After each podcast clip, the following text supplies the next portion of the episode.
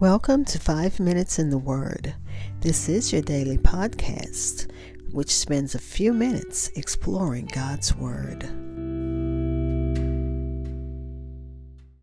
We are continuing our study in the book of Romans.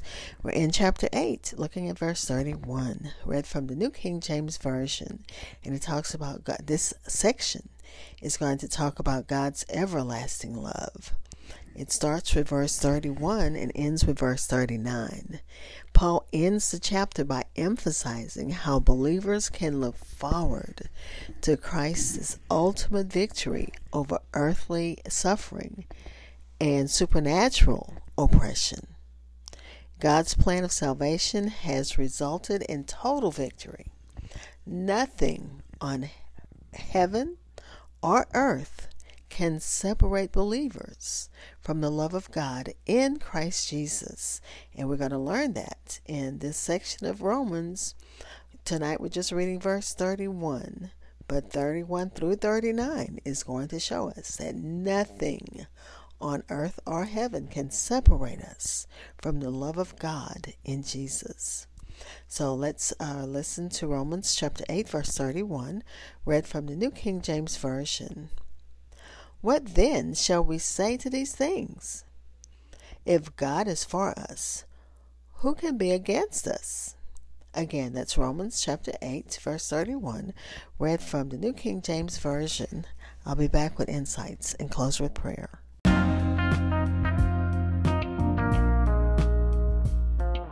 Hi, this is Hope Scott, and I pray that you are enjoying my podcast. Stitcher listeners, you can listen, like, and follow on Pandora. Five Minutes in the Word is available on your favorite podcast apps, including Amazon Podcast, Apple Music, Spotify, and so many others. Please like and follow Five Minutes in the Word on Facebook and Twitter. Again, that was Romans 8, verse 31, read from the New King James Version. According to, I'm reading from Barnes' Notes on the Bible and from um, Enduring Word.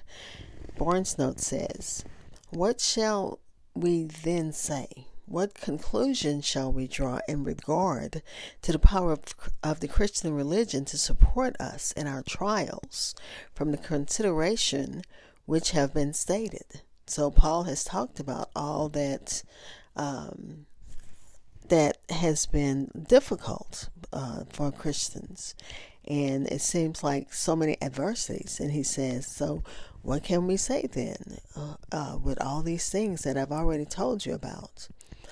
Uh, so, and it says um, what the influence is. He he will tell us in the later ch- um, verses. And then he tells them, if God be for us, if God is on our side, if he's our friend, as he has shown himself to be by adopting us in Romans 8:15, by granting us his spirit in Romans 8:15, 16 and 17, and uh, Romans 26 and 27, and by his gracious purpose to save us in Romans 29 and 30. So he has proven that he is for us. Um, and if he is for us, who can be against us? If he is for us, if all we had were the first few chapters of the book of Romans, we might believe that God was against us. Now that Paul has shown at length that God went out of his way to save man from his wrath and equip him with victory over sin and death, who can doubt that God is for us? Our weak hearts, prone to legalism, unbelief, uh, receive these words with great difficulty. But God is for us. We may have failed Him, but He's still for us. We are ignorant, but He's still for us. We have not brought forth any fruit or much fruit, fruit, but he is still for us, and that's by Newell. Most all men say that, or they think that God is for them, And think about terrorists as they commit horrible crimes, thinking that God is for them. Nevertheless, the Holy Spirit guards this statement by saying, if God is with us. So that we may know that just because we think God is with us doesn't make it so. God is only with us if we are reconciled to Him through His Son Jesus Christ. So if God is for us, who can be against us? Who can injure us? Who can destroy us?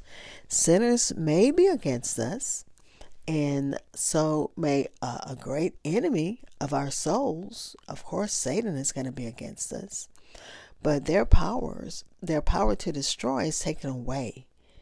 God is mightier than all our foes, and He can defend and save us. Uh, look at Psalm number 118, verse 6.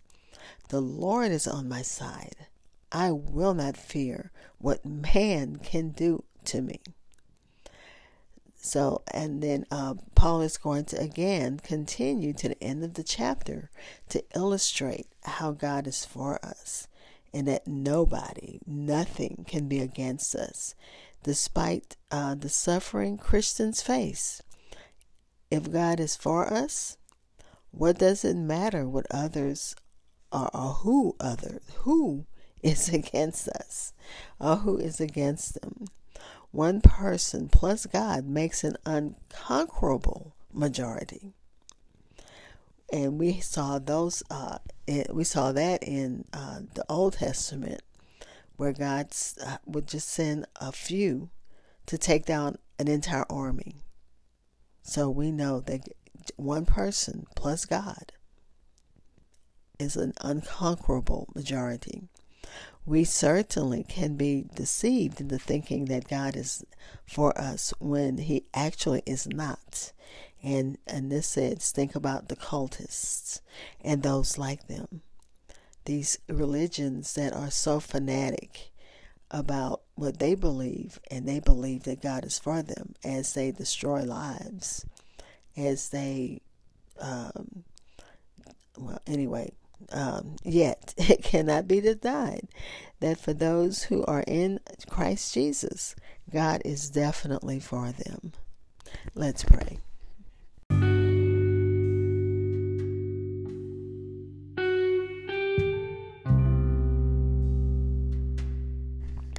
Father, once again, we come before you thanking you. We're thanking you for your word. We thank you for the victory, the triumphant victory that we have as we live in your word, as we live in, as we um, embrace life in the Spirit. Father, we're praying for those who need you in a special way, especially those that are going through heartaches and heartbreaks and loss. And let them know that you are definitely for them no matter what the world is seems like right now. Their world might be upside down but holy spirit comfort their hearts as only you can in the name of jesus and we're praying this believing that god you will hear and you do answer prayers amen